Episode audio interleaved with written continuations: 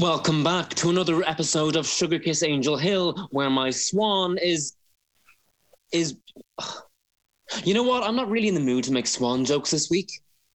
just seems really fucking bad taste, if you ask me. I mean, people have died, and I'm supposed to make swan jokes? No, okay, no. I fucking refuse.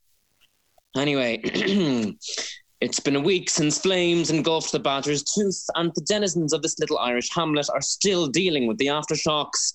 Worst of all, the poor little Miss Lorraine Faulkner, who, ever since losing her darling son Seamie in the blaze, has spent the week sitting in her bedroom, not even moving to eat or sleep.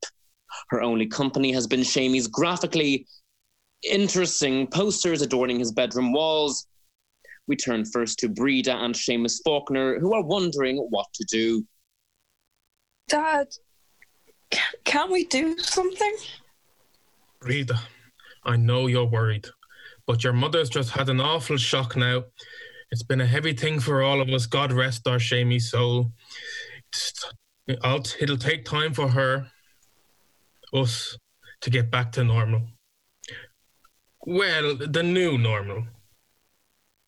I, I get that, but shouldn't she be eating or talking or like moving or anything? I thought I saw her move a few days ago she hasn't moved from his pillow since we got back from his funeral. I know. I wish. Thinking, I guess. Why don't we try again? Okay. Mom. Mom. I've made your breakfast. It's your favorite scrambled eggs and toast. Uh, and R- Ronan Collins is playing a bit of Marvin Gaye on the radio. We've had our first dance to him, remember, love? Lorraine stared at the wall, oblivious to Seamus and Breda. Nothing existed except for the torn faces of Fall Out Boy and the 1975 staring back at her. As Seamus and Breda decided to give up and admit defeat for yet another mealtime, the doorbell rang. Seamus Faulkner bumbled down their carpeted staircase to open the front door. Standing outside in the cold was Peggy Marshall, Sugar Kiss Angel Hill's answer to the Godfather, and Miss Emily Claire, local primary teacher and girlfriend to the late Seamie Faulkner. God fucking rest his soul. Peggy, Miss Claire, what are you two doing here? It's 10 o'clock in the morning. Well, hello and good morning to you too, Seamus. Isn't a landlady entitled to drop in on her tenants and see how they're getting on, especially in such trying times as these? How kind. The kindest. Look, Seamus, you and I both know that you weren't the only person Laurie spilt the beans with. I have rights. And Emily wanted to come too, and we're the only family in this shithole that has an adapted car. I even brought you a casserole sausages and all. Apologies if it's shit. Doug does the cooking and he made it, but well, he's been out of sorts recently, crying into the casserole, for God's sake. Mr. Faulkner, I just wanted to pay my respects to Seamie. God rest his soul. He was a good man. Fine, fine, come in. I suppose I can't stop you. Peggy Marshall wandered nonchalantly into the house, dumping the casserole onto the first side table in her path. Despite Seamus's reservations about her husband Doug, even though they were the best of drinking buddies, he couldn't deny that that pig knew how to cook. The smell from the casserole. so the, the, smell from the casserole wafted through the corridor, and oh, Jesus, I can get a whiff of it now from here. Fuck. God, it's divine, actually. Please, someone get the recipe off him and fax it to me. Peggy and Miss Claire went upstairs to see Lorraine. Peggy was taken aback to find her first love huddled in a corner, motionless. Emily began to cry when she saw the Norton Anthology of Literature on Seamie's desk, bookmarked on a page about pathetic fallacy. Oh, Seamie! Lorraine, Lorraine, it's me, Peggy. Lorraine, what the hell is wrong with her? Um, she's been like that for a week now. I mean, she's not eating, she's not sleeping. Why she... haven't you called an ambulance? Look at her. Well, we were just thinking that, you What's know. What's there to think about? Your wife needs help now. Emily's right. Lorraine's not right at all. I'll call an ambulance. I have them on speed dial. Why? Never you mind why. Just like that, the piercing sound of sirens burst through the air. Wow, that was quick. Breda ran to the door, but was confronted by two Gardaí who were doing their very best to look intimidating Garda Gallagher and Garda McGroarty, Sugar Kiss Angel Hill's finest people. Excuse me, is this number 17? Uh, y- yes. Can I help you? You see, see, I told you it was number 17, didn't I? Oh, go boil your head. May we come in? Dad? Dad? There's Gardaí at the door. Go on, let them in, Breda. Are you Mr. Seamus Foster? Yes, I am. Um, how can I help you? Son of a. Not yet, Gallagher. What my colleague means to say is that we are investigating the fire that burnt down the badger's tooth, and we'd like to ask you some questions. Okay. Lovely stuff. This is our uh, our very first case, so we really do need all the help we can get. Granny lit a candle for me in Mass this morning, so she did. right. Were you down at the Badger's Tooth Wednesday, six weeks ago? I'm there most nights, but yes, uh, God, I must have been tasting wine for Wednesday. Red, white, or rosé, or something along those lines, yes. And where you asked to check the electrics? Oh, yes. Diana said she'd give me a pint of Guinness on the house if I did. And you did it. Of course. You absolute Amadán. Why didn't you do it for a glass of nice Sauvignon Blanc? McGroarty, quiet. Now, are you a registered electrician, Mr. Faulkner? Ha! No! Obviously not. I mean, I dabble in it now. I'm a handyman, I suppose. What's this all about? Okie dokie. Well, I think that's everything we need. Care to confer, Gallagher? Aye. The two Gardaí awkwardly huddled in the corner, raising their eyebrows and pretending to whisper. Finally, they turned back towards Seamus. You're under arrest. What? There's no point being cute about it. The evidence there is there now in black and in white. Dodgy electrics cause flames, my friend, and you just told us you'd been tinkering with the wires. Simple. See, you'd only have to use the little grey sills, and the case cracks wide open. Please, my beautiful face wouldn't do well in prison. I'm innocent. Seamus Faulkner, I am arresting you under suspicion of involuntary manslaughter. You do not have to say anything but Oh, Jesus, get on with it, Gallagher. This is the son of a bitch that went and killed Betty Butterdish. you absolute monster. Betty was an angel. Oh, she was. I remember she used to give us short bread every Friday afternoon, just the way my mammy used to make us. If it wasn't for her, I don't think I would have been able to repeat basic training five times. She was my rock, so she was.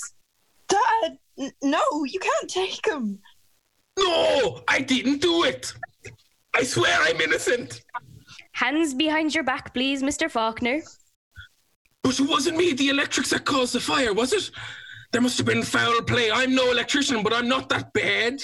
It looks like the electrics will cause the most of that damage, Mr. Faulkner. You'll have to come with us.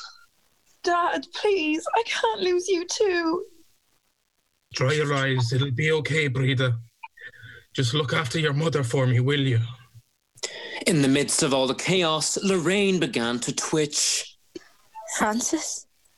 Frances? Lorraine, it's me. It's Peggy. Peggy, where's Frances? Lorraine, listen to me. Seamus, your husband, he's been arrested for starting the fire. Lorraine, I, I lost a child, another child. My Seamie, my baby boy.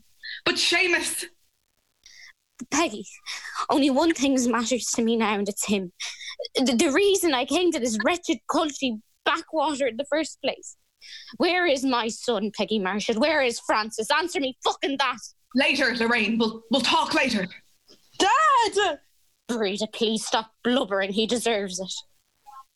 Mom. There's more important things to be worrying about than that brute of a man. Whilst I slaved away to make this house a home, he did fuck all other than fart and piss himself in his sleep. I'd rather he died than my Seamie. And if he did start that fire, he'd can rot in hell. M- Mom. She's in shock, Breda. It's going to be okay. Peggy, I think you can cancel that ambulance. Right, Breda, get your mum some tea, will you? Lorraine, I think we should have a shower, don't you? Get yourself fresh and clean for the memorial later. I don't want to. I want to see Frances. I want to see my son. Seamie's gone. Mrs. Faulkner, I want to see him too. So much it makes me hurt, but we have to try and move on. Come on, up you get. Right, I'll talk to my solicitor, Albert. He might be able to help us. We don't need his help. Laura, you don't mean any of this. Emily, take her to the shower and I'll call the solicitor. Go. And so it was that Seamus Faulkner was pulled out of the house by two Gardaí, who were pleased as punch that they had solved their first case, even if they were woefully, and I mean woefully, mistaken. But what about Lorraine, eh? Her own husband is arrested and she doesn't even bat an eyelid. Fishy. Meanwhile, over in the Centra, Winter was sitting alone, quietly shivering in the nipple hardening cold. The familiar smell of day old baguettes, burnt coffee, and plastic adjacent packaging was replaced with a scent that had never graced the Centra before fresh air. The doors and windows were now kept permanently open, and Winter always had a ladder propped up beside her. She was going over her emergency exit plan for the 56th time when Padraig Marshall walked in looking for milk, a share sized Cadbury's bar, and something to fill the hole in his heart. Oh, Padraig, hello. I haven't seen you around here in a bit. Is there anything I can get you? Padraig? Padraig ignored Winter as he headed straight for the dairy aisle. Low fat or whole milk. It's been a bad enough week, he thought. His Libra Mars acted for him, reaching out and grabbing the full fat before he could think twice. Christ, whole milk? That's unlike you, Padraig. What with your yoga and Tai Chi, I always thought of you as a semi skimmed kind of guy. Things can't be getting any better. I'm so sorry about Madge and Zane too. I knew you were all close. That'll be 220 there. Is that why you're not speaking, dear? You know, if you want someone to talk to, I. I've lost people too. Receipt? The only receipt I want is from Venus. I wished I'd never been in love, Winter. It hurts too much. Dare I say, I wish. I wish I was a Capricorn. Surely you don't mean that, Padraig. I do, Winter. I do mean it. Saturn can have me. I've nothing left to give. Receiptless, Padraig left without another cryptic word, almost bumping into the beastly brothers. No, the the troublesome twosome, the prankish pair. I'm sorry, it doesn't feel right anymore. Oisin and Fionn have had an, a tough enough time as it is. After meeting Lorraine on the hill, they had gone back to Fiona's house, thinking maybe she'd secretly be okay, thinking maybe she would walk in. The poor boys were surprisingly loyal fans of Grey's Anatomy and had a flawed sense of human mortality. Oh, wait, I've got it. The mourning mates. Well, the mourning mates had run out of food and had come to Centra to beg for scraps. Hi, Mrs. There you are. I've almost overstocked on Calippo's without your weekly shop. Don't even get me started on the pick and mix. What will it be today, boys? The usual 16 Calippo's, five packets of Chewits? Well, that depends. On what? Whether you take flattery as payment. If you don't have any money, then why did you even walk in here? You know I can't give out free food to people that need it. I'm not a socialist. I'm an advocate of capitalist reform, really.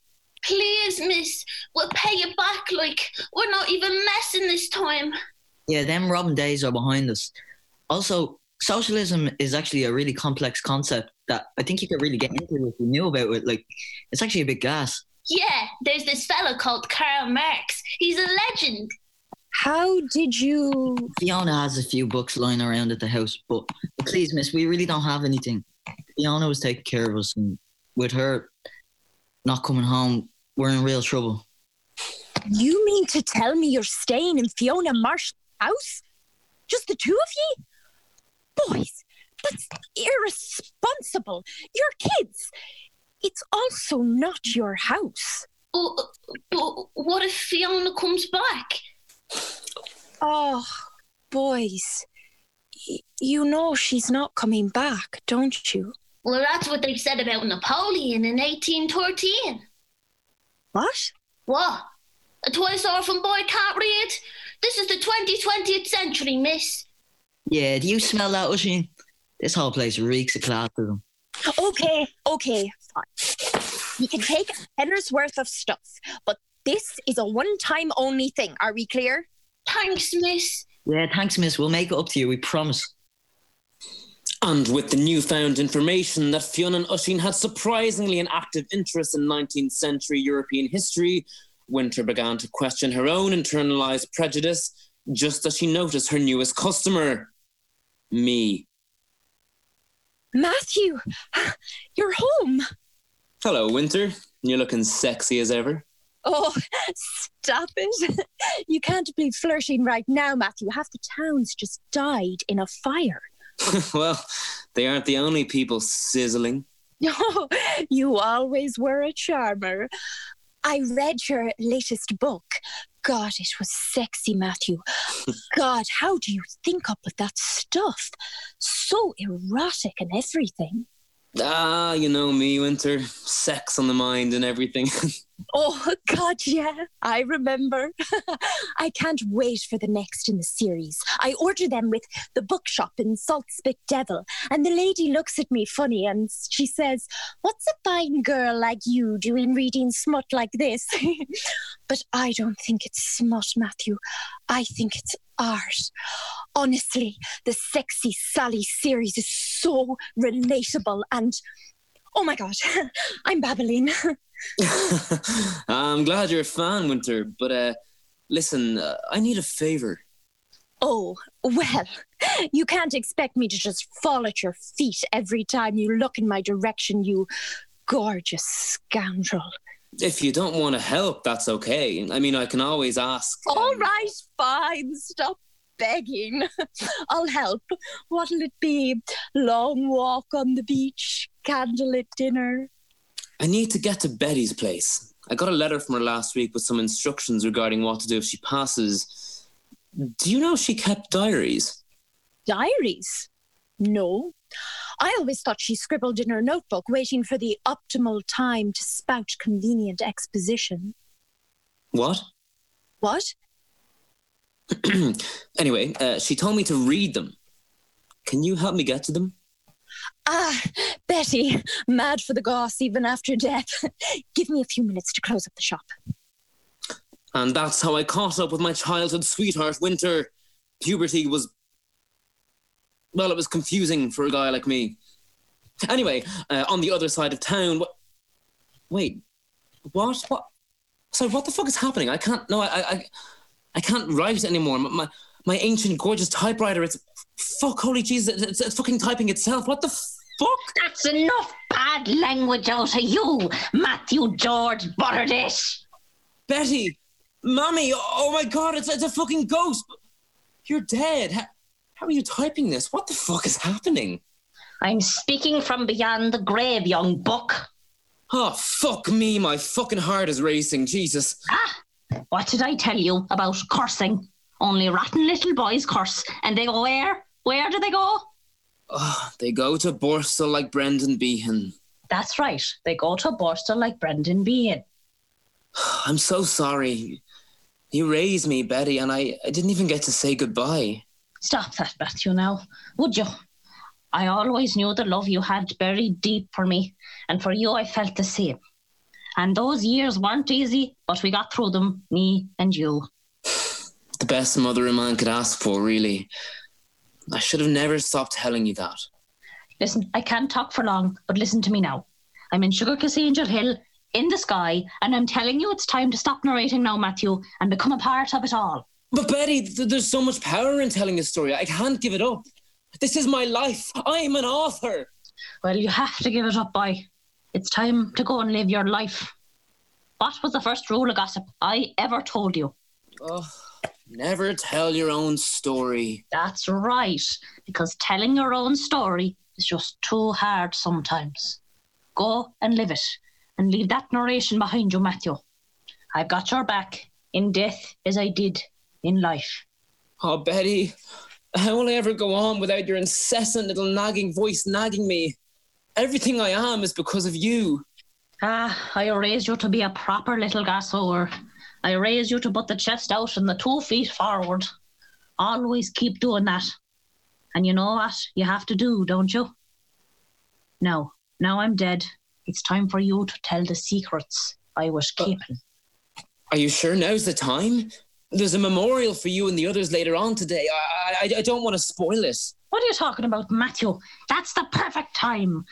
Get to that memorial and spill your guts like a dying dog. Think of the drama. Oh, I'd be rolling in my grave for this. Well, I, I would if my body hadn't been cremated in the fire. I'll do you proud, Mummy. Damn right you will, boy. Now go on. Give me this dusty old typewriter and let my ghost fingers get to work. Go on, out. No. Where were we? Ah, yes. Dear Diary, God, being dead means I've all the time in the world to write you this story. It's time I told the truth. The whole truth and nothing but the truth. Anyway, before I do that, let's call into my gays in the coffee shop. See how they're getting on now, as I'm dead is divilire. Ah, the gays. They really just can't let go of their colourful little cafe now, can they? Asher, let it comfort them, I suppose. They're not to blame. Lochlainn really hasn't been the shame since his best friend and probable lover Anton died in the great fire of Sugar Kiss Angel Hill. Why can't gay men just be friends with each other? Doing it like rabbits so they are. Oh my. Seoirse really looks desperate, like a little mess next to Lochlainn in that shop of theirs. Oh, it's, yes, they're, they're bickering. What's new? Lochlainn, it's been a week, and and I'm not saying that you should be moving on, but uh, but I really don't think Anton would want you to be moping around this empty cafe like a like a Shih Tzu dog after it's been neutered. Lochlainn, babe, Don't call me that. I'm sorry, but How would you know what Anton was like? You barely knew him. okay, I barely knew him. Uh, We did have what I thought was was a lovely little bonding session before the fire, actually. But like, Then don't go around saying what Anton wants or doesn't want from me because he's not here. And I couldn't even tell what he wanted from me or I from him when he was alive. So stop making up some bullshit narrative as if Anton was has ever asked for one sane thing in his entire short fucking life. I'm just trying to help. Well, you're not helping. I don't want to see you suffer like this. He was leaving for Dublin anyway when I saw him here. You you would have had to learn how to live independently from each other at some point. Are you for real, Seoirse? Living independently and dying are two very different scenarios, you fucker. For fuck's sake, Lochlainn. I swear to God that Anton, bless his gay soul, was, was a weird loudmouth who caused you trouble wherever he went. I, I, I don't understand why you're still practically catatonic. Now, You've barely eaten this past week. You didn't even eat my macaroni and cheese, which is is gorgeous. And, and it's starting to feel like you don't even have feelings for me. Do you really think I have the time to think about having feelings for you right now? Oh, Well, I think you have feelings, all right. Then why are you. For Anton. Oh, now that was a low blow, Seoirse. Look, now poor Lochlainn can barely push a word out of his snotty little mouth. Oh, this is an awkward silence. The silence says a whole lot, Lochlainn. I think you should go before I say something that I might regret. And I have to clean up this place for the memorial tonight. So please just get out of my hair for a while, please. You're unbelievable. All right, I'm unbelievable. Sure. Go on then. Yes. I loved him. La la la la la la. I loved him. and I didn't I didn't fucking realize it until it was too late. Are you happy now? Yes, he was annoying and brash and god fucking stupid at the best of times, but I loved him. And he loved me. he loved me and he told me, Seoirse. He told me in that goddamn burning building and he said, I love you to my face. To my fucking face. And I just walked away. I stay awake at night wondering if the reason why he didn't get out of there sooner was because he thought he'd ruined our friendship. Fuck. Oh, this hurts so much. I just want to hear his flamboyant voice one more time. Look, look at this. What am I looking at? No, just read it. Oh, a letter, a letter, a letter. Hello, Lochlainn. If you're reading this, then it means I'm dead. Just kidding, it's hard to kill a bad bitch. If you are reading this, then, well, I've taken the first bus back to Dublin, which is akin to death, really. And public transport is an absolutely disgusting way to travel, but oh, even the rich must suffer for their sins. And uh, I, I thought I'd leave our little pink Mini Cooper for you. You, you had better follow me to Dublin, Lochlainn. I do not want to face the D4 gays alone.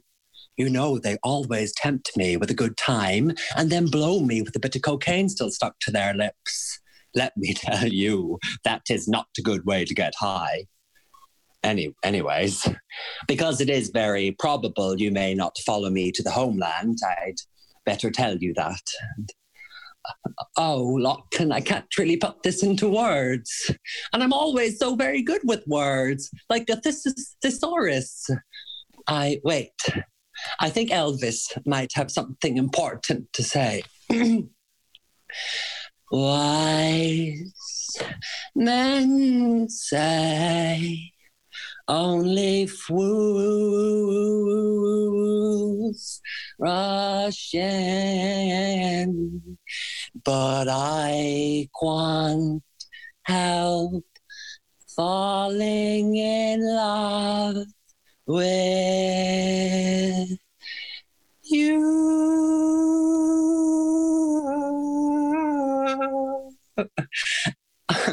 that, that, that's right, Lochlainn. I love you. And, and well, not in a friendly way, as my mum Brenda would say when I fell in love with the boy next door, if you understand what I'm putting out. I, I, I secretly can't stand it when you look at Charche so. And honestly, I've eaten the bread he makes in the Centra, ah, and to be honest, Lochlainn, his bread makes you shit yourself. And it's really not the sexy look, shitting yourself. I mean, not the sexiest you've ever looked, like that time we went to Lanzarote and you wore a jockstrap in the water. Oh, well, I'll, I'll stop myself. This is not an erotic novel like those filthy books you read by that author from Sugar Kiss Angel Hill. Ah, Oh, I'm rambling. Oh, Lochlainn, however, if you do choose to stay in Sugar Kiss Angel Hill, I guess I will support you. You and that Seoirse are unfortunately cute. Treat him as well as you treated me, Lochlainn, and I think you two will get along just fine. I think now of, of, of all that you gave to me. You made a, a sad little gay boy feel true love for the first time ever.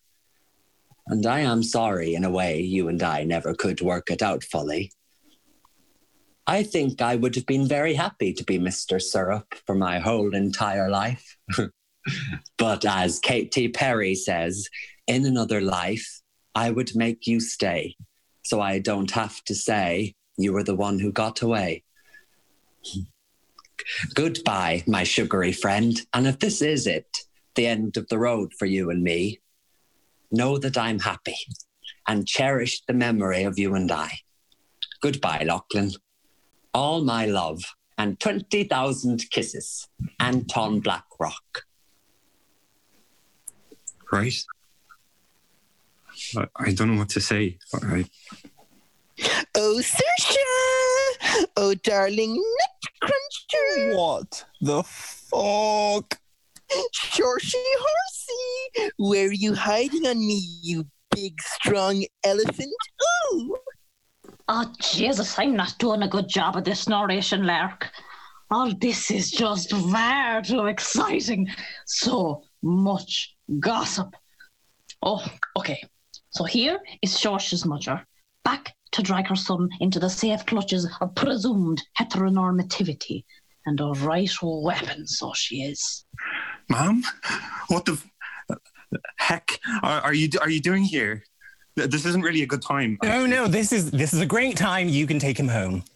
You haven't been answering your God given mobile phones, Seoirse Ryder. Mom, I'm 26. And who would this fine young gentleman be now? God given calves on you there now. You could ride a horse, no problem.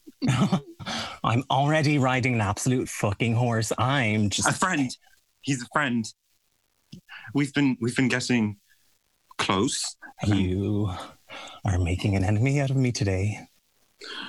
A friend! Oh, is he the reason you've not been answering your brand new expensive mobile telephone that I bought for you? So I wouldn't lose you like I lost your brother Timote? Yet I feel I've been losing you these past few weeks, Seoirse. Mom, Mom, let's just go outside, will we?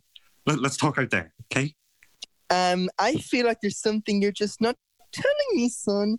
And even though I'm a devout Catholic, I don't like dirty little secrets. You man, waiter boy, what's your name? Lochlainn.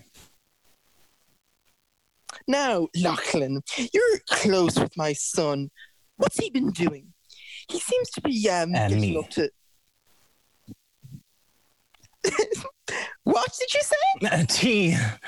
He's literally just been drinking tea and working in Centra. Boring. Ouch. Oh, the Centra. I saw there was a lovely lady, um, Summer or something, that worked in the Centra too. Are ye close? Are you? Are ye? Um, are you? You know, screwing, piping? Mom, I, the old one I'm too? not. Come on now, it's it's okay. My first boyfriend was from a Centra. Don't be embarrassed. Um, it's not like that or anything. Now, now, Seoirse, you'd better be telling me that you're seeing that lovely lady. You can't have moved all this way to still be single. Mom, the farm is only down the road, like, and and Far enough away, Seoirse, for a mother to get a cold at night with her son living in a den of sin. Honestly, I should have homeschooled you and kept you close to mummy. Then you'd know how to go out and find a woman and suckle at the teat of her homeliness. Mhm, yeah, Seoirse. You you still can't be single, right? Surely there's someone you're seeing. I, I know, no, there's not. I'm still single. Seoirse, what a disappointment. I'm not getting the younger pet. I'd like a grandkiddie soon, please. Well, disappointment is right. I think it's time for you both to leave. Just just go now. Lochlainn, please. No, yeah, hang on, Mom. Lochlainn, uh, how, how about we um, h- how about we catch up tonight and uh, play FIFA? FIFA. Do you know who wouldn't have lied about me? Because I do, and he's dead. So get out. Lochlainn. Now!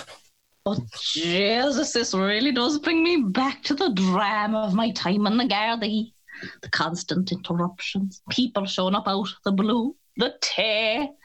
With that, Shorsha left his mother, with his mother in hand, unsure of whether he'd speak to Lochlainn again The pair were truly cracking at the seams.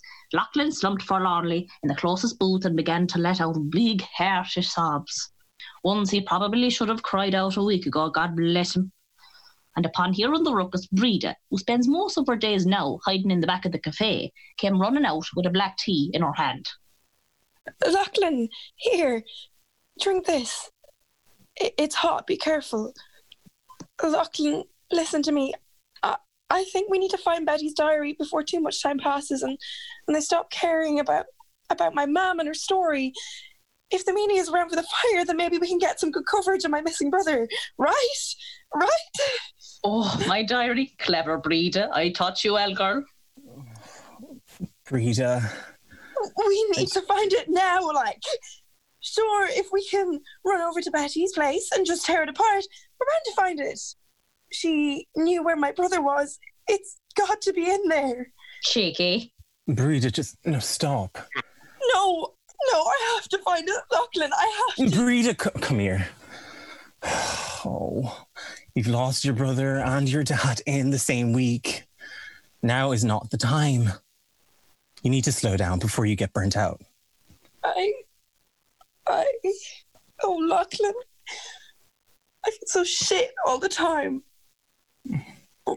What do you do when you feel like shit all the time? Well, you you let yourself you let yourself feel shit because only feeling it makes it go away. Come here.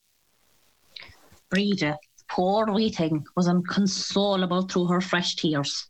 She slid over to Lochlainn's side of the table and she sobbed on his shoulder. The pair sat for a very long time, just holding each other. Their bodies desperately clung to each other in the hope that their situation became fictional. It was a long time before either of them stopped crying. My poor wee babas. I wish I could take all this pain away from you. Anyway, right. To the hospital. God, miss, God, Miss Dish, you better not forget how to tell a story. You only burned down in the fire, Betty. You did not lose a lifelong taste for the gossip in death. No, you did not.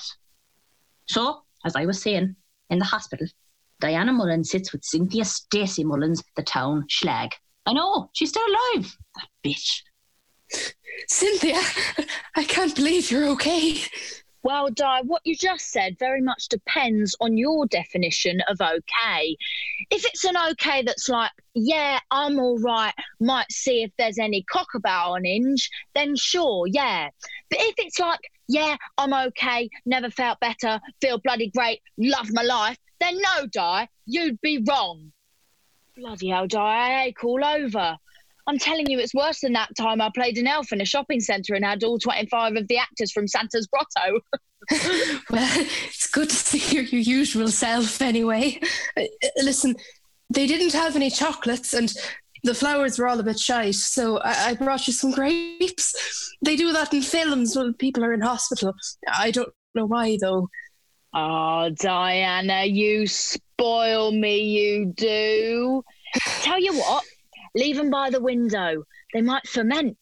We can have a speakeasy. Give me something to do. I'm going absolutely mental in here. There's no good telly. I think I must have seen every fucking episode of Judge Judy, and the Jeremy Kyle show keeps giving me flashbacks to my childhood. I can't even wank properly, Di. You know, what with the nurses poking about the place and the old bitch in the bed next to me hacking up her lungs every five fucking minutes. Still, it's better than the alternative, I suppose. Oh, what am I saying? Thank you, Di, for saving my life. Uh, Cynthia, I I did no such thing. What? I I didn't get you out. I'm, I'm sorry. I, I should have, but I was just too distraught. It must have been somebody else. We were sure you were dead. I, I was walking around like a zombie, trying to think, but oh God, what I tell your parents, that cow of a mother of yours. Oh yeah, what? It wasn't until the next day that we found you in the back garden, peroxide locks in the grass and jeans covered in bird shite. Oh bloody hell, Di! Those jeans were new and all. The doctor said you'd inhaled a lot of smoke. I, I thought you must have gotten yourself out and collapsed. You were covered in bruises. Well, a lifetime of sitting near Gertrude sure prepared me for that now, didn't it? And the bruises, well, they were Madge Summers' work, the fucking bitch. She clubbed me with your axe. She what? The blunt bit, died, but still, all over a little bit of harmless blackmail. Money really does do terrible things to people, doesn't it? Sorry, Madge did this to you? You should have taken her out when you had the chance, Di. I. Why, why are you looking at me like that? Cynthia, Madge Summers is dead. Well, fuck me sideways. The Marshalls are dead too. No, I actually liked them. I didn't. I didn't even think. Did anybody else? Um, Betty, Anton, that bloody Yank Zane. Oh well, good riddance. Yeah. And the Faulkner lad. Are there any fucking men left in this town? Bloody hell! Just goes to show. Life's too short, isn't it, Di? Hmm. You should get all the dick you can while we're all still on this mortal coil. This what? Oh, I don't know. Mel Gibson said it once in a movie. I hmm. used to fantasize about everyone coming to my funeral and crying, die. You know, men throwing themselves on top of my coffin, everyone who'd ever bitched about me or my brown roots crying because they'd never get to apologize. Oh, fucking hell, Cynthia, that's dark. Yeah, but now it's almost happened for real. And if it weren't for whoever it was that saved me, I wouldn't be here now, fermenting grapes and wondering if Veronica and Archie are ever going to get back together. I'd, I'd be like Zane and Betty and Anton. Hey, Lochlainn must be in bits, no? Uh, yeah, yeah, he, he really is. Still, uh, I guess it didn't work out too badly for you, I suppose. One less vegan queer to worry about, eh, Di? It's it's the vegan bit, Cynthia. Come on now, It's- we've been over this. Um, I don't suppose you brought any of my stuff, did ya? My cocoa brown, my nice push-up bra. I've got my eye on one of the doctors here, 53, divorced, well fit, and I'm hardly going to light his fire in this bloody hospital gown. Too soon, Cynthia. Too fucking soon. Sorry. Um. So anyway, uh, w- what are you going to do now, Diana? Uh, well, I- I've been thinking. You see, the pub meant everything to me. It was my pride and joy. It was the love of my life. Uh, my whole identity was built into those bricks and mortar, and it- it's all gone now. It's made me question everything. It's made me question those fucking vegans across the street. And It's made me realize that I can't hide from the truth any longer. Oh. Deep, breath, Diana. Right, here goes. I'm a lesbian, Cynthia. I like women. Bloody hell, Diana! Did you think I didn't already know? what? I've been living in your house for donkey's years. Your bookshelf is full of Sarah Waters's novels, and you're always glued to Gentleman Jack.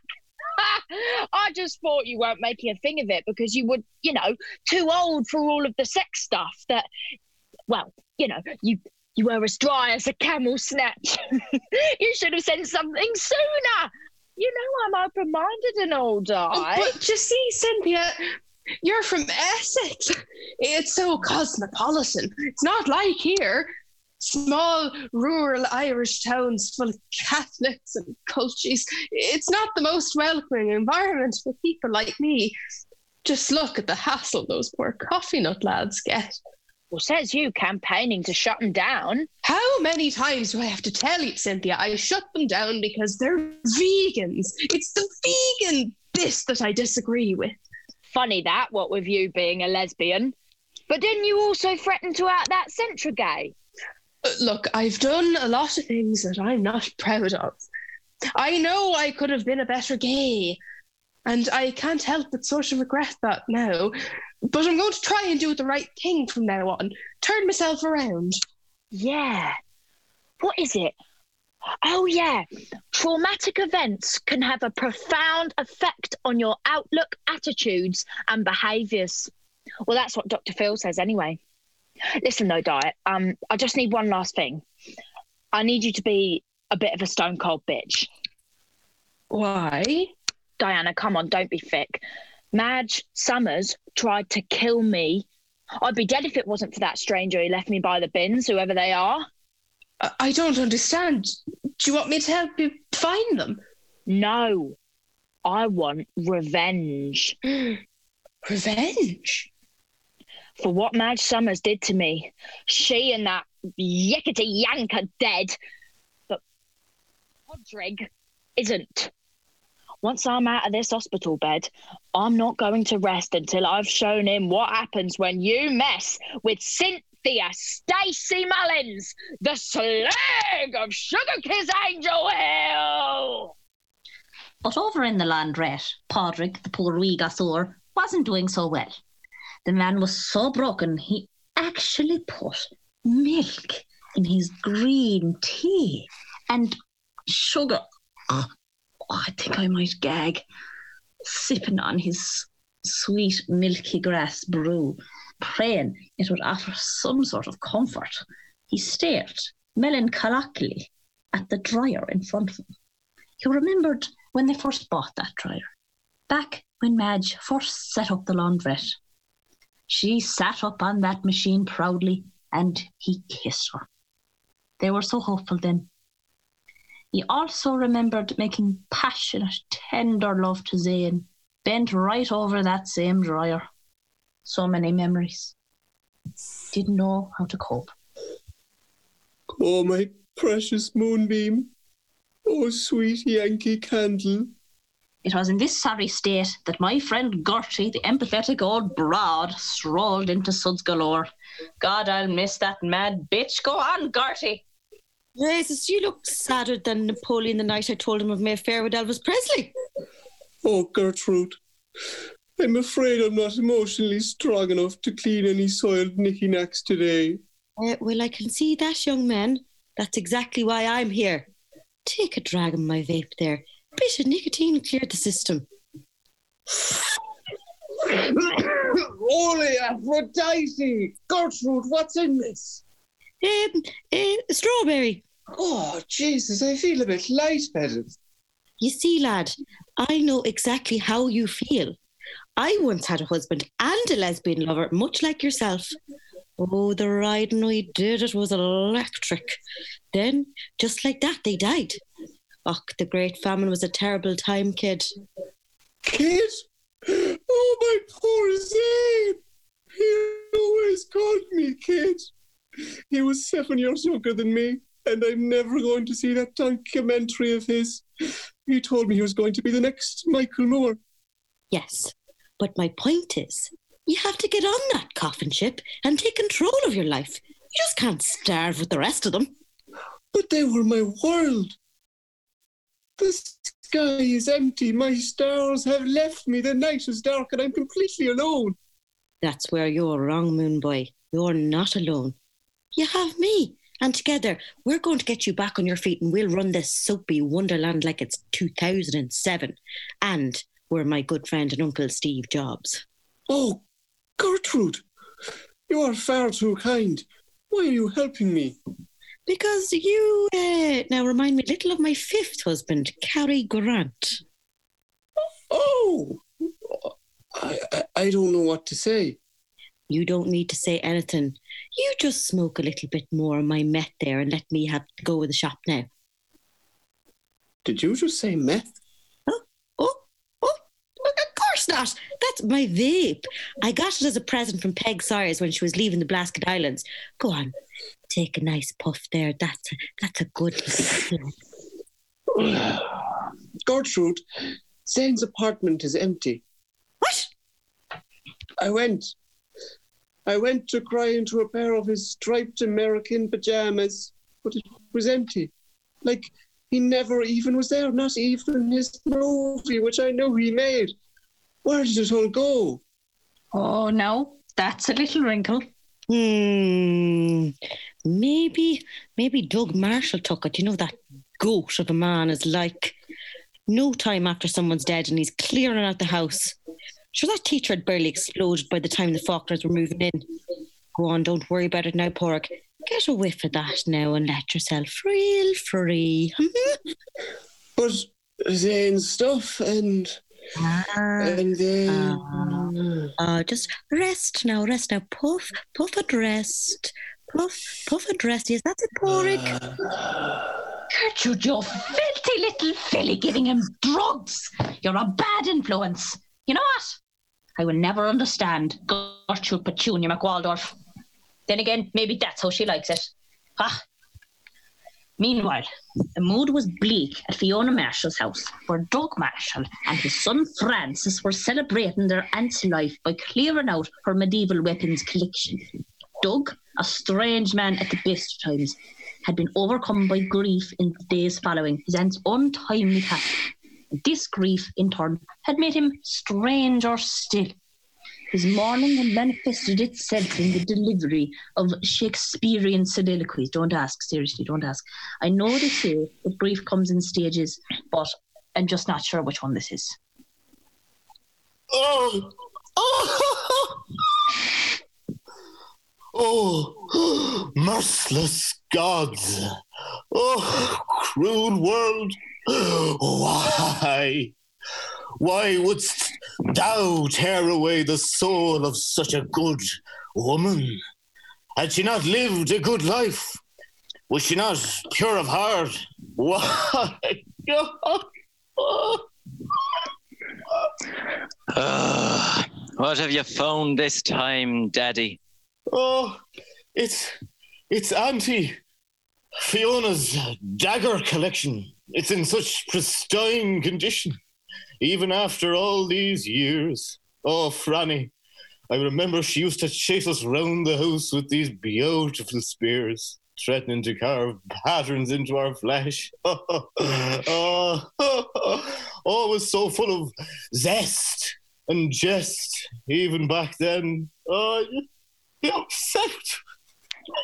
What is it now? Her, her bludgeons. She'd been building her bludgeon collection since 1963. Look, son, aren't they beautiful? See the dried blood, the dents from her assaults over the years. Isn't it striking? Uh, y- yes, Daddy, the, the bludgeons are lovely, but. I got my passion for collector's items from her. I would watch her over the years, accumulating the finest editions for her precious assemblage, and I just knew that it was a life meant for me too. She, she gave me my first piggy. I called him. Uh, Daddy, uh, I. Uh, that cracks a noble heart. Good night, sweet princess, and flights of piglets sing thee to thy rest. Maybe it's too soon to be going through her things. He was too good for this world. She chased you with knives and bludgeons. Ah, she was a quirky woman, Frances. It was part of her charm. She was a maniac. She was family. She loved us and she loved you. She used to place you in her catapult when you were a baby. But I barely knew her. She was a hermit, Daddy. I don't even remember the last time I was in this house. Can we please talk about the matter at hand? And what matter would that be? What could be more important than mourning a woman like Auntie Fiona? Scorning a woman like Mammy. This isn't a conversation for right now, son. You know what they say hell hath no fury like a woman scorned. When then? When she's bled us dry? When she's taken us for all we have? She's still your mother, Frances. She's never acted like it. Son, this is family we're talking about here. Daddy, I'm going out on my own. I, uh, but uh, I'm not sure that's the best idea. Mammy is going to sell us down the feckin' river if we don't act now. This was my business, my livelihood. I know drugs better than anyone. And she can never take that away from you, son. I just, well, uh, uh, I don't know about going behind her back like this. I'm sure she wouldn't approve. Well, what does she approve of? All my life, I've vied for her affection, and all my life, she's been knocking me, telling me I'm not good enough, telling me I'll never amount to anything. Now, there, come on now, son. Now, that's not true. She's the same with you. She's never respected you. She's never respected any of us. She treats us like mules. Ah, but enough of this drug lingo, son. You know I don't understand it. I'm only on season one of that uh, that Narcos. All right, uh, she treats us like uh, fools, and I've had enough. Don't you feel it, Daddy? Things have changed around here.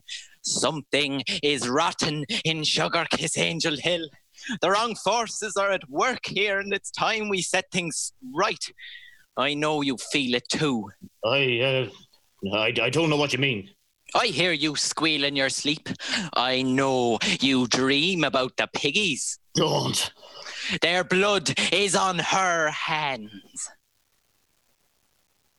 Oh, oh, oh, cruel fate.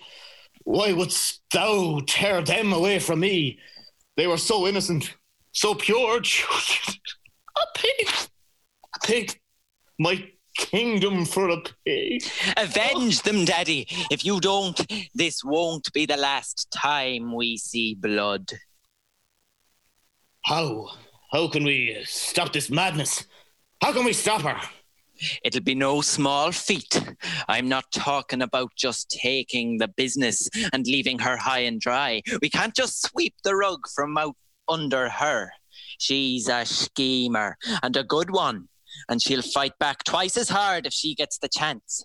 We have to make sure that she can never interfere with this business again.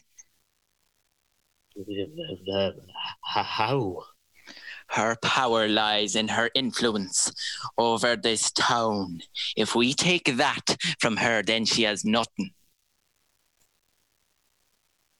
You won't go down without a fight, son. There's a fury in that woman. I saw something in her eyes when she smashed me. And she's a dangerous woman. Oh, you just leave it with me, Daddy. I have a plan. I've done a deal with the devil, a salt spit devil. It's about damn time we put this filthy town back from the brink. I don't know where it all went wrong. Maybe when things got a little weird, when that nuclear power plant opened up in the field above us, or when the mayor started practicing witchcraft, I don't know, or when that third class teacher blew up like a, a problematic tweet. Remember that, Fionn? That was wild. What? Who goes there? Reveal yourself. You dipshit, Oisin. Now, Doug and Frances had been so busy mourning and scheming that they hadn't noticed the twin shaped lump that protruded from Fiona Marshall's disgusting drapes. Oisin and Fionn Carroll had sought refuge in the house after the fire, but the jig was up, and Doug, drunk on the grief, quickly reached for a spear from Fiona's collection and pointed it towards the intruders with the intention to strike. Oh no, a rat! Doug charged forward, getting dangerously close to his target before Frances dove on his father, knocking the spear from his hands as the boys threw back the curtain and revealed themselves. Relax, Daddy. Oh, it's just the brats from up the road. M- mister, we didn't mean to scare you. We weren't spying or nothing. We just slept here last night. We didn't have any place else to go. So you snake into the house of a dead woman, hide amongst her things. What did you think? That you could live off her estate like leeches, mocking the meat you fed off? It's not like that. Fiona was like a man to us. Yeah, mister. We heard what you said and we miss her too. We miss her so much we don't know what to do with ourselves. She took better care of us than anyone in the world. She combed our hair. He sang us to sleep. She scratched behind our ears and I don't want to hear any more of your stale complaints. This is a total invasion of privacy. In the immortal words of Jojo, get out right now. Mister, please, this is our home. Uh, not anymore. No, if you don't mind. Her family, her real family, are in mourning. Doug would never know the had that the boys were mourning Fiona more than anyone. He would never understand the depth of their pain. He grabbed the boys by force, lifting them by their scruffs and dragged them to the house, weaving around storage boxes and strewn ammunition until he reached the front porch. He ignored their whimpers and pleas for mercy, throwing the shivering twins out the door without a second look. Something had changed in him. I can't put my finger on it, but he was hardened, crueler. Doug Marshall may have survived the fire, but a part of him had been lost in the flames. A part he may never get back. Jeez, Dad, that was harsh, Daddy. I didn't know you had it in you. Neither did I, son. For the first time in my life, I feel powerful. I've had enough indecision and cowardice to last me a lifetime. I'm ready for action. No more mousy Doug Marshall. Do you think they heard everything we spoke about? Do, do you think they'll tell? Not if they know what's good for them. Oh, gods, come on now and stand up for us, marshals. If you hear me, Auntie Fiona and Uncle Bernard, please help us take back this town from my sexy, rotten, d- dirty, sexy wife. Outside the house that the boys had hoped would be their forever homes, they sat, wondering. What do we do now, Fionn? There's nowhere else to go. There's plenty of places, Rushing, just not here. Are you really ready to leave everything behind? SugarKissAngel Hill is our home. Well, it doesn't have to be. You remember what Karl Marx always said? Yeah. Home is where the heart is. Exactly.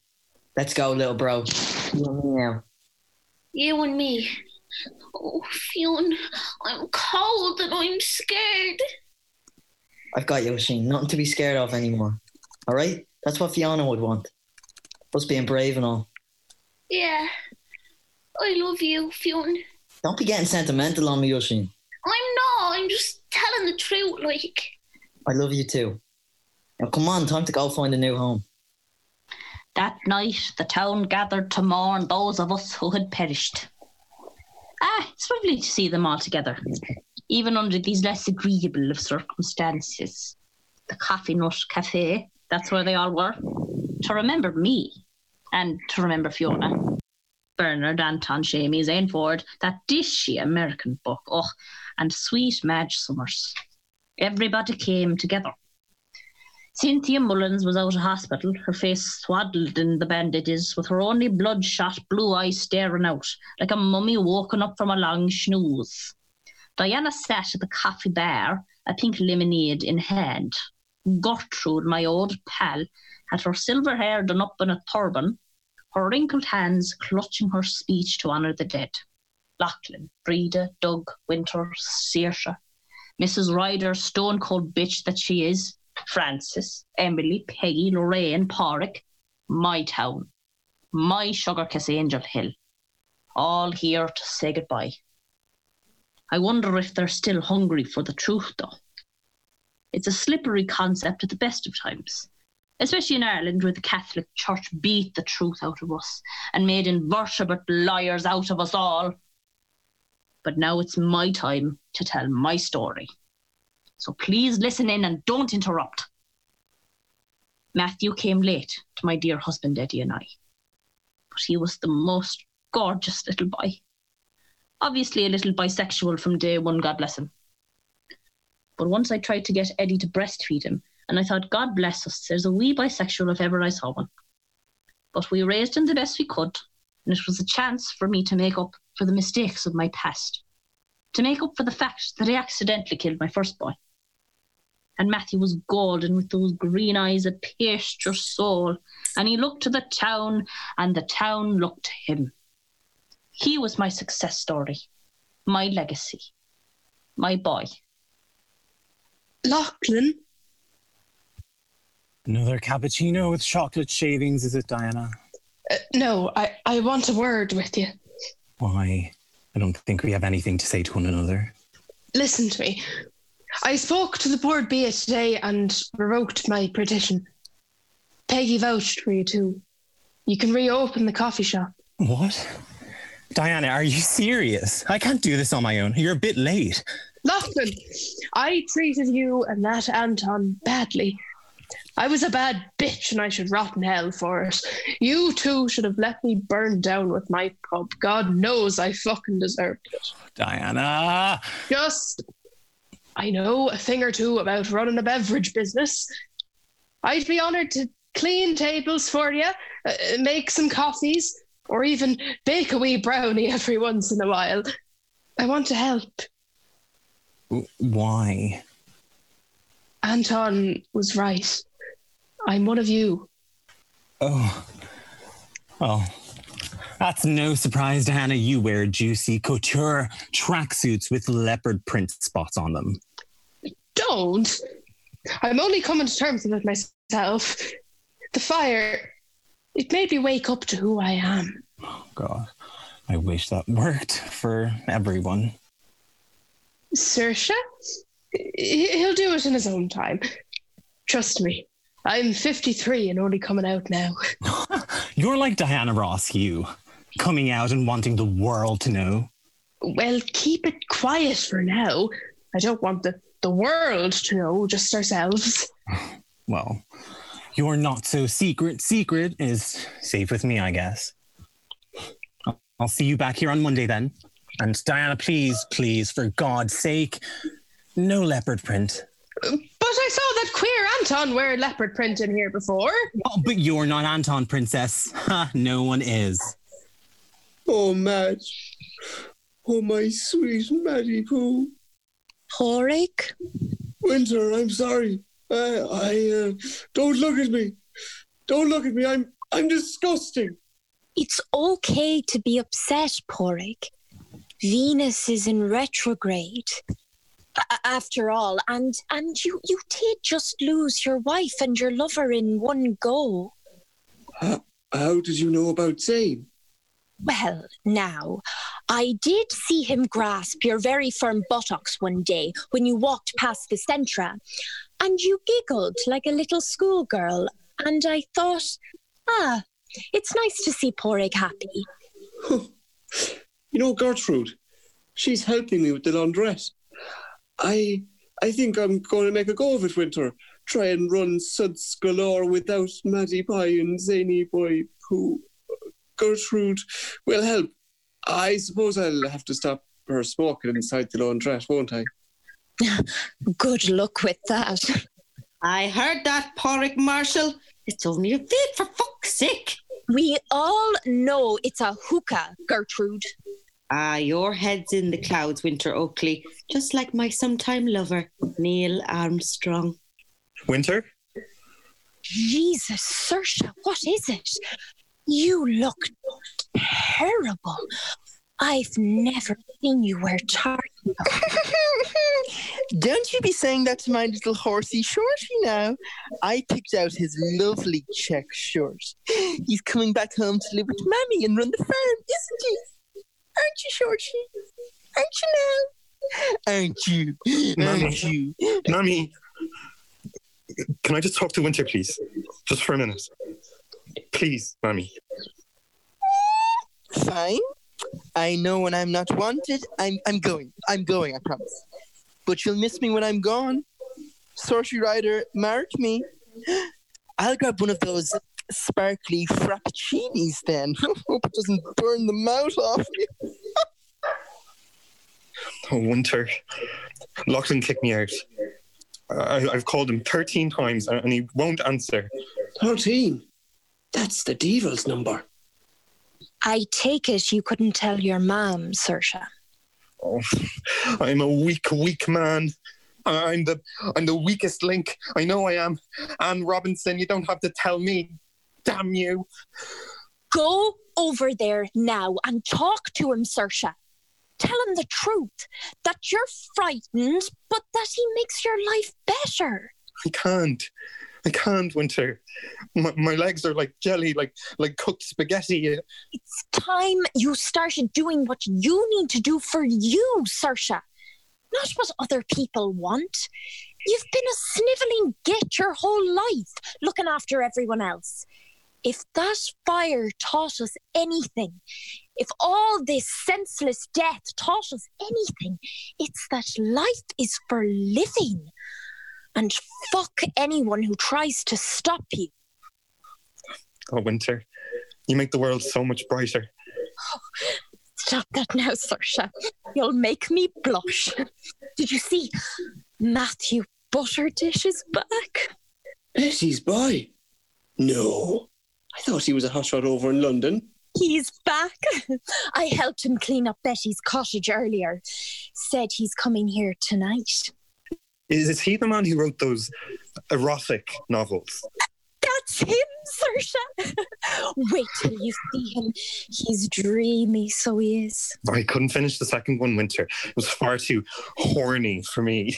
Oh, when she tied him up in the paddling pool with the skipping rope, and oh, I can't even think about it. It's too much. Poor man. No family left in the world now. Oh, Oh, I know what that feels like. Oh, come here, poor egg pet. You need a wee hug. Bless them chatting about my Matthew. Now, over in the corner there, Lorraine sat with Peggy, Breda, and Emily. Breda held her hand tightly. When's this starting? I want to go. Mum, stop that. What good is this? This sitting around and, and celebrating. The world's a mess now. Nothing but shadows everywhere. Everything's gone from it. Mrs. Faulkner, I know you're grieving. We all are, but we really must talk about your husband, Seamus. Peggy knows a solicitor. We've rang him, and he can go and see him tomorrow. Albert is the best solicitor in Louth. He worked for me and Dougie for years. He he knows how to rig the system, Laurie. We can get Seamus out. I don't want him out. Let him rot. The man's useless. Mum. Shut up, Breda. Shut the fuck up. He's been holding me back for years. And if he started that fire, then let him rot in jail for the rest of his life. Peggy, we need to talk about Frances. Lorraine, you're in no fit state for that. Speak of the devil. Looks like he's coming over here. No, Emily, keep him away. She can't see him now. On it. Mum, you can't say that about Dad. We have to help him. Let him go, Breda. Let them all just go. What else is there to do? It's done. That's enough, Lorraine. You're scaring the girl. Oh, that's my mobile. It's Albert, the solicitor. He must be on about Seamus. I'll be right back. Peggy answered her phone and strode out of the crowded coffee shop, smiling at Doug, but he couldn't even feckin' look at her. Big guilty face on him. He knew what he had done. Miss Emily Claire intercepted Frances. Frances, now's not the best time to talk to your mother. Oh, Emily, actually, I was wanting to speak to you. Me? What for, Frances? Retribution is coming, Emily. My mammy is about to fall off her throne, and I need to know what you know. They're coming for her. Everything was found in the pub, you know, the drugs, and they know it was Peggy who hid it there. My mammy is finished, Emily. Tell me what you know. About what, Frances? This is getting very Oedipal now. The exploding teacher! I know you know something. I always see you and my mammy whispering in the B and B, and if you don't tell me, I'm going straight to the to the to the Gardaí. War is coming to Sugar Kiss Angel Hill, and you don't want to be on the losing team. Frances, this is fucked up. I can't lose my job. Oh, this has been an awful few weeks. Jamie, what would you do? No point looking to a dead man, Emily. What happened? Tell me now, quick. Okay, okay. The exploding teacher was undercover, a drug mule for your mum. She repaid him with dodgy drugs and porcelain piggies. He'd test the drugs for her and she'd pay him big money. He was a telly bingo addict, always in the centre of buy-in, so she'd pay him handsomely for it. But that new black tar was bad, and he he blew up, Mr. Screecher. He blew up when he took it. Worst part is I knew all about it. I'd see him and your mum exchanging, and I kept quiet for her. She kept me rent free, like, oh, Peggy, I'm so sorry. Oh, I, ex- I suspected as much. Thank you, Emily. That's exactly what I needed to know. Oh, Mammy, you're finished. Time to call in the devils. Oh, the truth is making its way out now. Ah, yes, Gertrude was about to make her speech. All those years ago, 26 to be exact, there was a knock on my door. Gertrude, late at night, coming to visit. But this time she had a package, and you'll never guess what was inside. Gods above, but I thought I'd never see the day I'd be speechifying about the deaths of our loved ones. Never again, I said, after that little revolution that took the lives of my darling mother, Marie Antoinette, and many of her closest friends. Never again, yet here we are. What happened last week was a tragedy beyond all others, and I'm, well, let's say I've lived many a year, I've seen many a tragedy. I should have died a long time ago with my dear lover, oh Jack, when our ship hit that iceberg. But here I am, and to see our town lose our bravest and our brightest is truly shocking. This town will never be the same again. Inside the box was a little baby. The most beautiful green eyes. I didn't ask any questions. There was no point. Because that baby boy was a miracle. And Eddie and I, I knew that we'd love him forever. I've seen this town go from strength to strength. I've seen the bad times and the good. I've seen prohibition and a family of Mansons and triple denim. But I've also seen the invention of the movie camera, the fall of the dreadful graffiti wall, and RuPaul's drag race. Yes, this is bad. We are all mourning and we're grieving, but we can't give in to it. We must honour the dead and the damned and celebrate their memory. It was only when Lorraine Faulkner appeared in this town with the mystery of a little baby boy that I finally decided to solve my final case. The case of who my son Matthew Butterdish was. So I say, like my mentor, Alexander Hamilton, before me, let's raise a toast. Raise your coffee cup tonight, and here's to them, the dead, the damned, the denizens of SugarKissAngel Hill. Betty, Anton, Seamie, Fiona, Bernard, Madge, Zane. Here's to your memory. We will always celebrate the beauty of your lives and we will glorify in the beauty of your memory. But, oh, here he is now, walking in the door. Enter Matthew goddamn Butterdish. Stage right. What? Matthew, you're you're back. Oh, who's that stud who just came in? Oh, go on, someone lift my bandages a bit so I can see him. Oh, he sure smells good.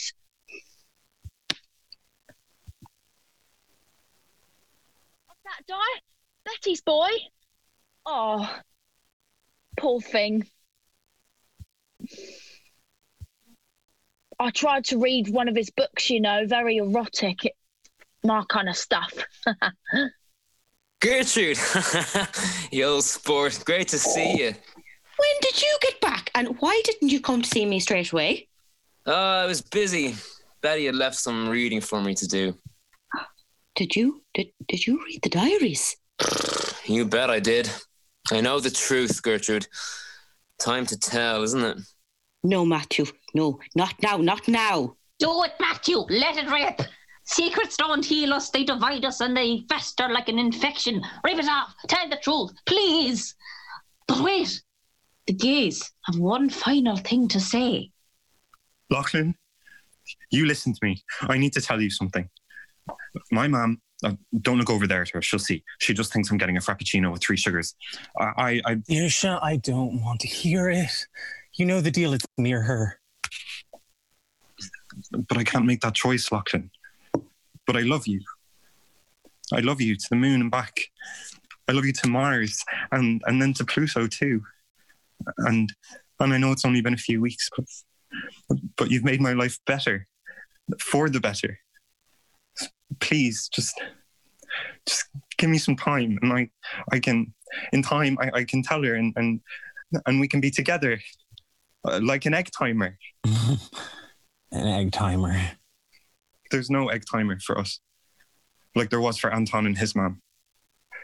My mom, she she can wait a little longer to find out who I am. But I want you by my side, holding my hand when I tell her. Please. Pretty please. Pretty, pretty please with sprinkles and a cherry on top. Seoirse, ah, I'm bad with commitment. I'm like every other gay man ever. I don't know how to deal with my feelings or emotions. Oh God, fine. You only fucking live once, huh? Fine. Tomorrow, come to my house and we'll we'll just, like have breakfast or something. Okay? We can make a decision then. Okay. Okay, brilliant. I'll, I'll make pancakes. And I'll make my mom's Mars bar squares too. You'll love them, Lochlainn. I do, but I'll be getting chubby, Seoirse. You know all the fat stays on my thighs. I love that about you. That's my fourth favorite thing about you, really. Sure, she. Mm, what are you doing talking to that man now? Waiter, waiter, where's my frappuccino? I Don't want worry, miss. three. I'll give you all the sh- all the sis we've got. Excuse me, young man. That's Mrs. to you. Even though my dear husband, Michael John Paul Francis Cuthers the fourth rider, set off his horse and died tragically, God rest his soul. I miss him every day with his beady little eyes and his small, fat hands. But I'm still a Mrs. to you now. But you all wished. The Faulkner girl is about to make a speech. Poor thing is in no fit state. Oh God, she's standing on the table. Rain, don't do it now, girl. Sit down, sit down. I'm not finished with my story yet. Well, I'd like to propose a toast. Oh, oh, oh no. Is she drunk? Oh, fuck, on coffee. Oh, shitting fuck. Just as she hopped up on the table to speak, Peggy came inside, her phone limply in her hand. Whatever the solicitor had to tell her, it certainly wasn't good news. Mom, get down.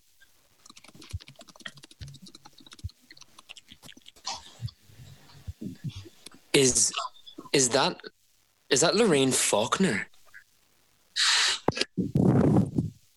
Yes, it is. Oh, green eyes. Is is Peggy here? Oh, she is good, and everyone's gathered. I guess I've I guess I finally found my swan. Uh, swans even. Here's to SugarKissAngel Hill, the most disgusting backwater fucking hamlet in Louth. I came here looking for my son, and I've only gone and lost another son, and I've lost a husband who, let's be honest, was nothing to me anyway.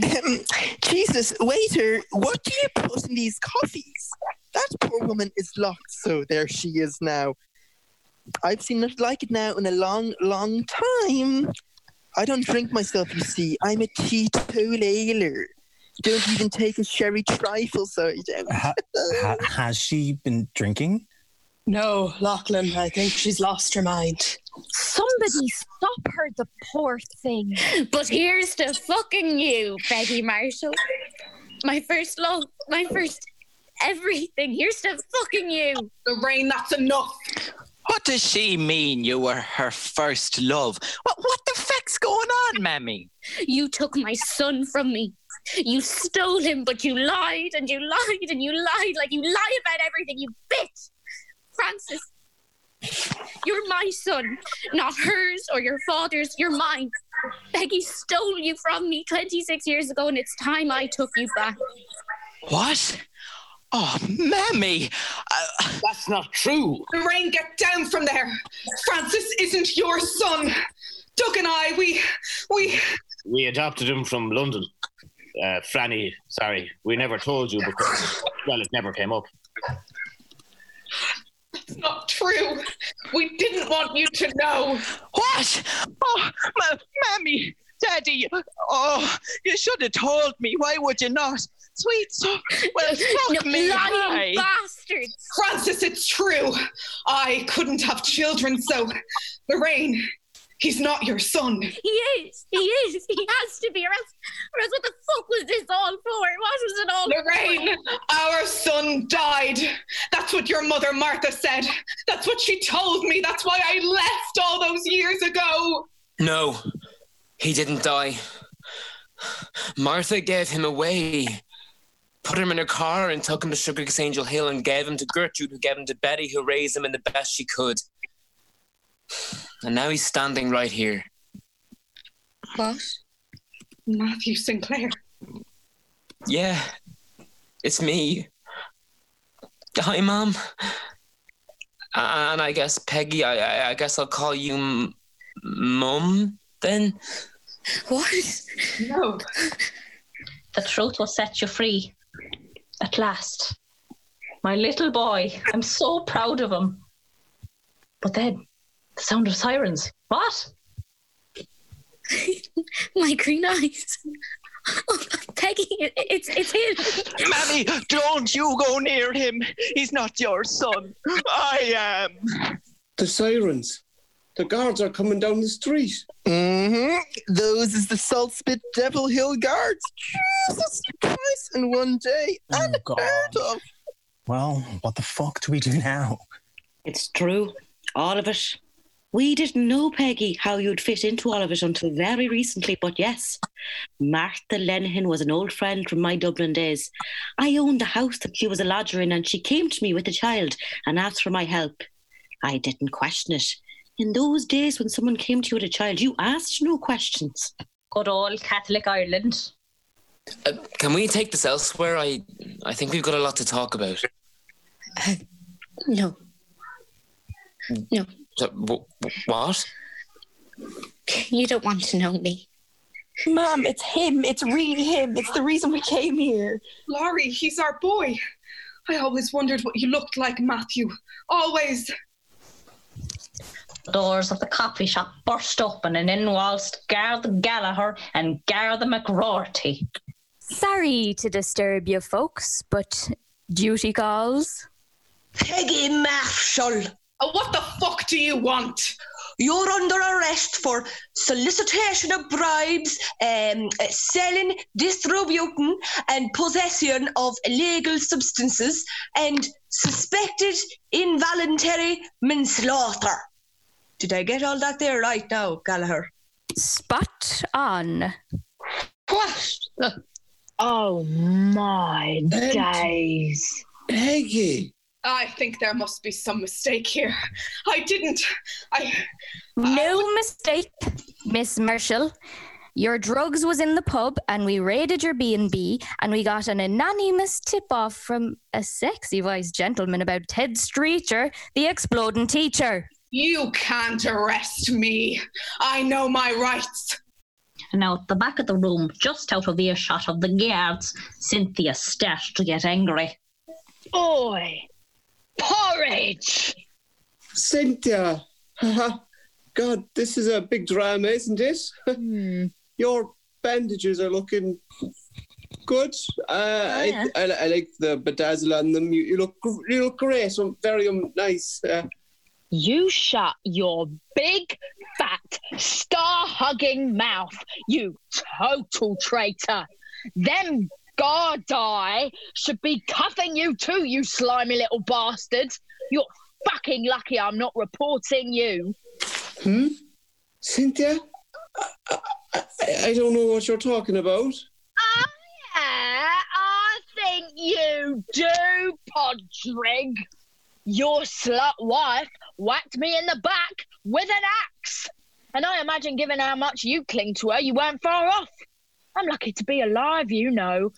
Unfortunately for you, someone pulled me out of that fire, and I'm gonna make you pay for what you did. Letting that slag Madge handle a weapon unsupervised and leaving me to no, die. no, Cynthia, no, no, please, please, honestly, I, I was having a panic attack. I, I, I, I didn't know what, what to do. Oh, Cynthia, please forgive me. Oh, oh butter, please.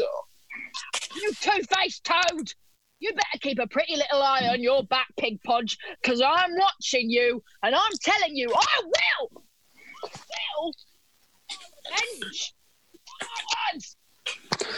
Back by the guards, Frances, that sneaky, sneaky snake, sidled up to Peggy and whispered in her ear. You need to know it was me, Mammy. I told them everything. You're finished running this town. Oh, sweet Frances, you silly, silly boy. It was Doug. Doug did it all. Dougie, tell them. Peggy, oh, I'm not taking the fall for you now. I've been meaning to say something. I want a divorce. The piggies were a step too far. I'm my own man, god damn it, and it's time I took over. I've held back behind you for too long. It's time for Douglas, Richard, Marshall to live his own goddamn life and live it. He will. Yo, go on, Daddy. Let go of her. She's innocent. Mom, you know she isn't. She's a drug dealer, like. Miss Marshall, give us your hands. Don't you fucking touch me. I know you're divorcing me, Doug. You rang my fucking solicitor and told him you pork brained fuck. Well, joke's on you both. After the fire last week, I saw this coming. I could sense it.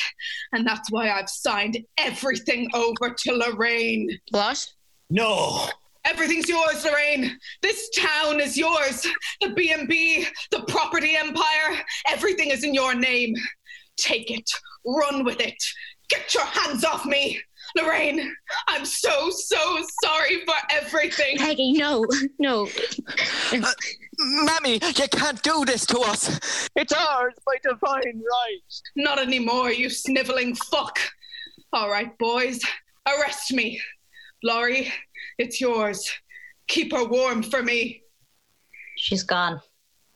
They dragged her out of the coffee shop, but god damn her, Peggy kept her head held high.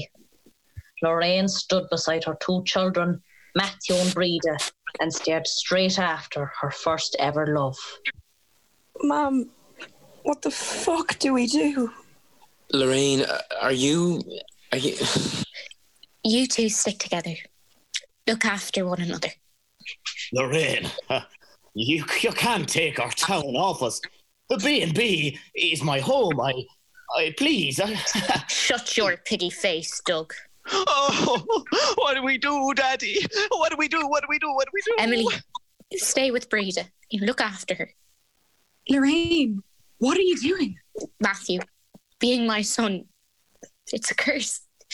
Betty was the best mother you'll ever have. Cherish that. Mom, you're scaring me. But Lorraine didn't listen. She was too far gone. The darkness inside her head became too much, and so she reached for the only light she could find. She walked out of the coffee shop and swung on her red puffer jacket coat. Matthew and Breda followed her out onto the street and called after her, but she didn't listen. She couldn't. She'd lost too much, and this town had torn her down too many times. She walked down the main street as the townspeople and what's left of her broken family watched her go. Breda reached for her new brother Matthew's hand and squeezed the hand of her dead brother's first and only love, Emily. They watched her mother's slow march out of SugarKissAngel Hill. Lorraine walked past the Badger's Tooth, black and charged, looked at the facade of the laundrette, and threw her keys onto the doormat of number 17. She thought of Seamie, Seamus, Betty, Peggy. She thought of her mother stealing her own child from her and wondering how her broken heart would ever heal. Breda and Matthew would be better off without her. She thought of everything and nothing and all in between. So she walked and walked, and finally she walked out of the town and into the fading light of her failing future. And SugarKissAngel Hill was brought to you by Dublin University Players and Trinity FM. This radio drama soap opera was written by Em Ormonde, Hiram Harrington, Mary Kate O'Harte, Ross Coleman, Ceola Daly, Jessica Timlin, Buse Tobin, C.N. Smith, Lora Hartin, Imo Redpath, and Ultan Pringle. SugarKissAngel Hill was edited and produced by Philip Holmes. Our theme song was composed by Philly Holmes with a mid season remix composed by Naoise Cunningham. Our post show discussion was hosted and moderated by Emily Long and Lisa Nally. And the show was brilliantly, subtly, and wonderfully acted by Aoife Daly as Lorraine Faulkner, Eoin Potts as Seamus Faulkner, Lucy Holmes as Breda Faulkner, Luke Dalton as Seamie Faulkner and Mrs. Ryder, Hannah Power as Peggy Marshall and Bernard Marshall, Eoghan Quinn as Doug Marshall, Cian Malin as Frances Marshall, Siobhra Pringle as Fiona Marshall, Barry Murphy as Fiona Marshall, excuse me, Barry Murphy as Fionn Carroll, Lora Hartin as Oisin Carroll, Emer Tyrell as Miss Emily Claire, Grace McEntee as Diana Mullins, Imo Redpath as Cynthia Stacey Mullins, Cameron Brady as Padraig Marshall, Mae Leahy as Madge Summers, Connor Carp as Zane Ford, Lisa Nally as Garda McGroarty, Emily Long as Garda Gallagher, Richard Neville as Seoirse Ryder, Keziah Keenan O'Shea as Winter Oakly, Emmanuelle Okoye as Lochlainn Syrup, Ultan Pringle as Anton Blackrock, with Shirka McCungle as Miss Betty Butterdish, Natasha Duffy as Lady Gertrude Petunia McWaldorf, and Carol Kelly as the narrator. Thank you for listening.